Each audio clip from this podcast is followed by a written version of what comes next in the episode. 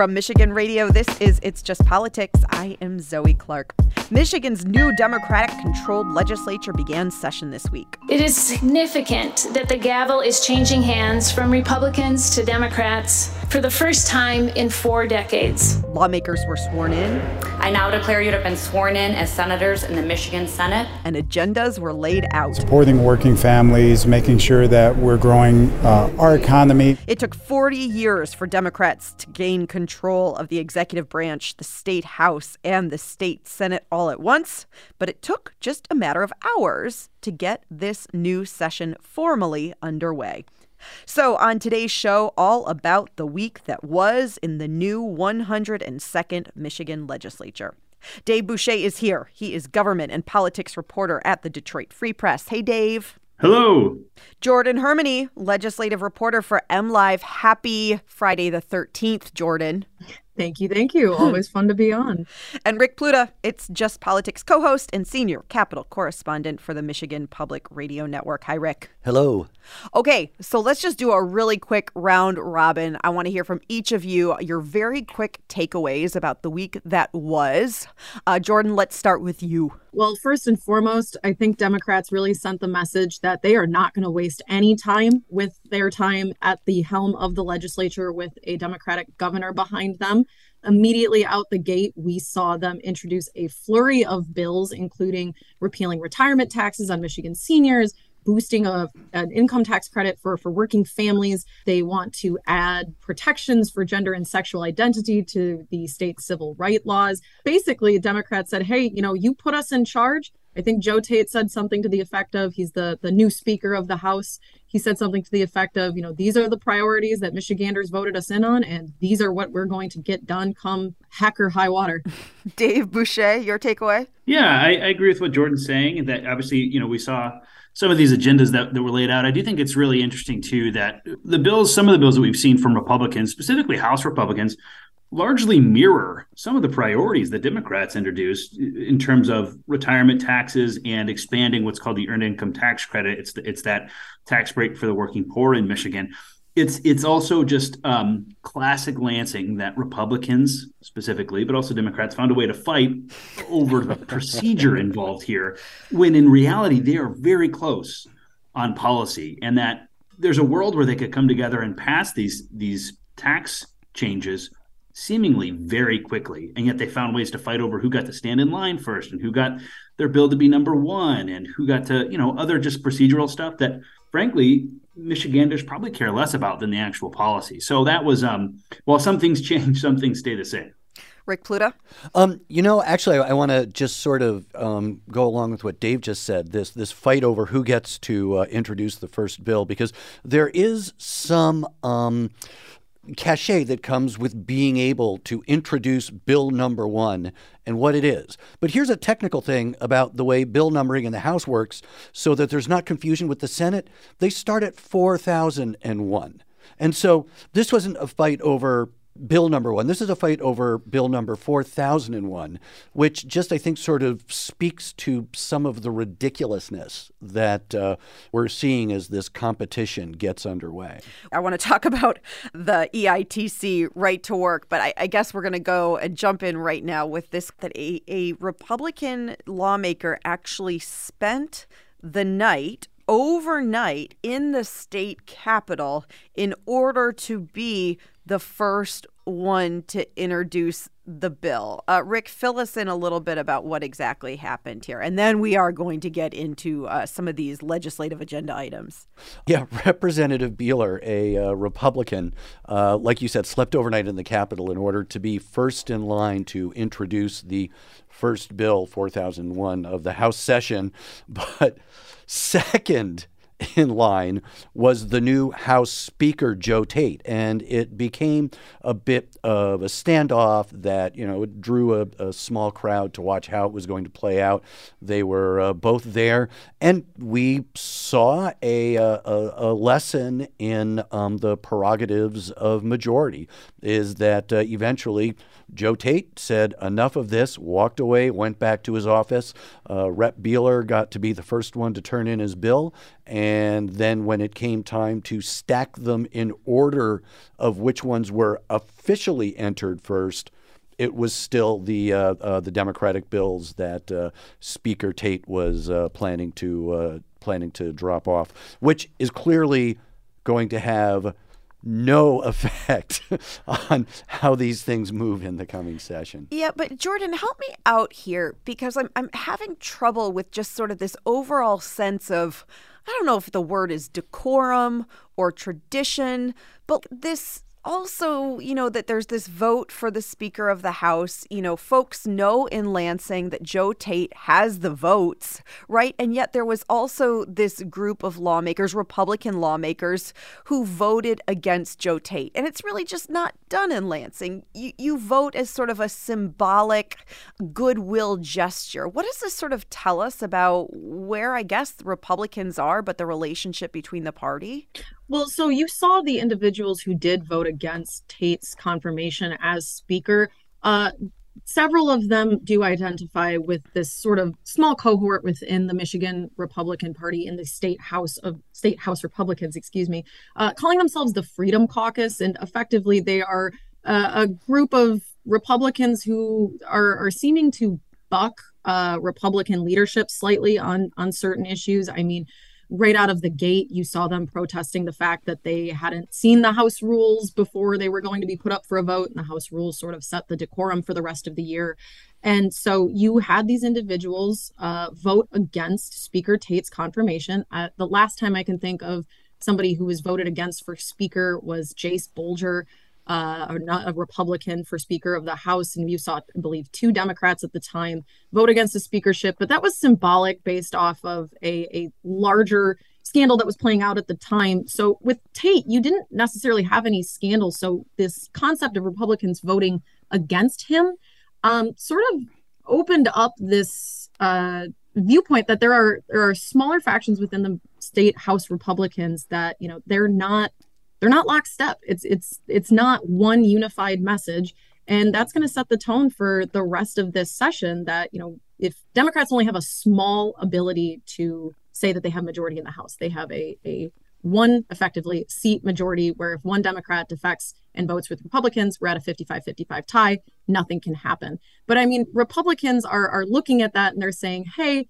you know, Democrats really need to work with us because if they lose even one vote, um, they can't pass policy if we're against it. But if you also have this smaller cohort of Republicans that they're not even in line with what Republicans want to do, it sort of leaves this chess game going on for for the rest of this term. Mm-hmm. And Dave, I mean, we can't then not say how much this feels like it mimics what's happening in Washington right now. Yeah, I think it, it I think it does to some degree. I, I will note that the perhaps largest difference here is that in Washington, Republicans are in power. Right. They have the majority. And in Lansing, they're not. And I think that we are seeing that people are getting used to what it means when you are the minority party, right? We know that, for example, in Lansing, that when you're the minority party in the in the House or in the Senate, that you get less funding for your staff. You get essentially less perks of the gig, right? And so, you know, it should be no surprise that the Speaker of the House, who essentially sets the rules for the House, gets to decide who gets to file the bills first. And lawmakers can carp about that, and we can see eight people vote against him. But at the end of the day, you know, the citizens of Michigan probably don't care um, if it was a 98 to 8 or whatever the margin was vote, 102 to 8 vote or or a unanimous vote. They care, as Republicans and Democrats are saying, about whether or not they can afford groceries and whether or not they can fill up their cars and uh, you know whether or not their kids are are able to account for pandemic learning loss. Like the, these are the things that the Michiganders are going to care about. They're not going to care about the machinations of, you know, who gets to do something first. Um, and again, we hear this all the time from politicians. I, I, Joe Tate told me this recently, and Matt Hall, the leader of the House Republicans, told me this recently. People don't like the toxicity of politics, mm-hmm. and yet it's incumbent on leaders to get rid of that, right? Uh, and we did see Matt Hall uh, nominate Joe Tate's speak, uh, uh, candidacy for Speaker. He he gave a speech about working together. We saw Aric Nesbitt, the minority leader, Republican minority leader in the Senate, do something similar for Senate Majority Leader Winnie Brinks. Um, and there are issues again where there's large agreement, and in theory, Republicans and Democrats could come together next week and take up those issues. They are not new issues. They were on the table essentially all of last legislative session, and there are new lawmakers, but still, these are not these are issues that people are familiar with, and in theory could find compromise on relatively quickly.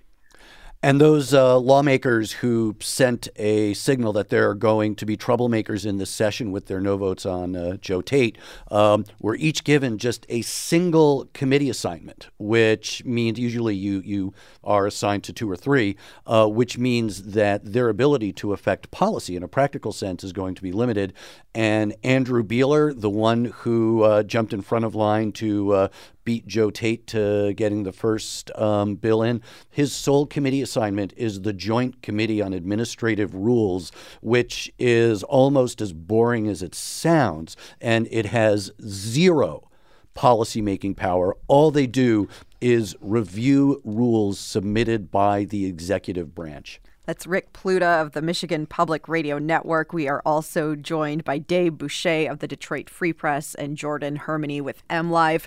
So, Jordan, let's get back to really Democrats sort of showing their hand finally this week, right? There's been sort of so much talk since November when Democrats won the chambers. What were they going to do first? And this week, they showed us a prevailing wage, repealing the pension tax, repealing the state's 1931 law that criminalizes abortion, making sure that sexual orientation is part of the state's Elliott Larsen Civil Rights Act. What does all of this tell you right now about Democrats and what they're doing right out of the gate?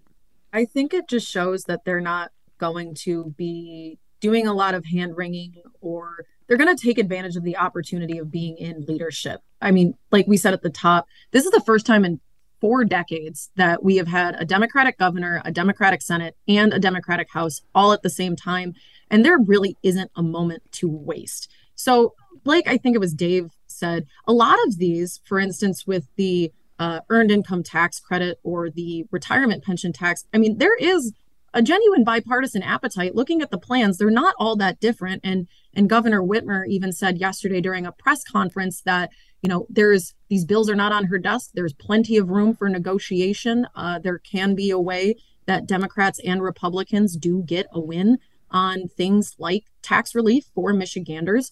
Um, but the real interesting thing was right after we saw this dueling tax plan thing play out this week Democrats announced that they would be focused on as well rolling back Michigan's right to work laws. Mm-hmm. And that was something that Republicans had put a stake in the ground before Democratic lawmakers had even taken up the gavel in either chamber, saying, if you pursue this, it is going to be a tough time for you guys. So, I mean, right to work, it is uh, essentially uh, where we're at now is there's a ban on compulsory payment of union dues for public and private sector workers. Republicans who have championed this say that this is helping businesses expand. Democrats say that this is anti worker and hurts workers and their ability to bargain. And Democrats, as long as they stay in lockstep with one another, they do have the votes to pass this on their own, but they are going to see a tough fight in the process. Dave, I'm fascinated by this idea of Governor Whitmer continually saying, even though we won and we're in power, this isn't necessarily a mandate, uh, seemingly not wanting to, to move too far to the left too quickly. Um, but then all of this being on the table this week. Yeah, so I think that it's really important to note that there's a huge difference between introducing legislation and actually voting on legislation. Yep. I think it's I think it's re- also really important to note that under the new Democratic leadership in the House and the Senate, that there were new committees established that are specifically focusing on labor. To me, that is a sign that those committees will t- will look at the right to work issue, but not necessarily move on it rapidly. And I've spoken with several current and former lawmakers who are also telling me that they don't think that this is going to be an issue that comes out right out of the gate. And, and another sign that it's not going to be something that potentially is, is voted on in the, the coming days, at least, is that the bills that the Democrats introduced in the House and the Senate are just different. And so the fact that those bills are different to me also indicates that there's just not quite potentially yet lockstep on that particular issue, as opposed to, say, expanding the EITC, the Earned Income Tax Credit, which we heard Governor Whitmer introduce in her State of the State last year. We saw the the head of the Small Business Association of Michigan and the Michigan Catholic Conference wrote an editorial last year calling on lawmakers to expand this. There's there's bipartisan support for that. Whereas something again like right to work is probably going to be something that that takes a little bit more time. It, it's also really important to note logistics sound really boring, but they're really important. And no Democrat who's in that the legislature right now has ever led a committee meeting. So these, and that's really important to figuring out changes to bills, how bills actually make it through the sausage making process.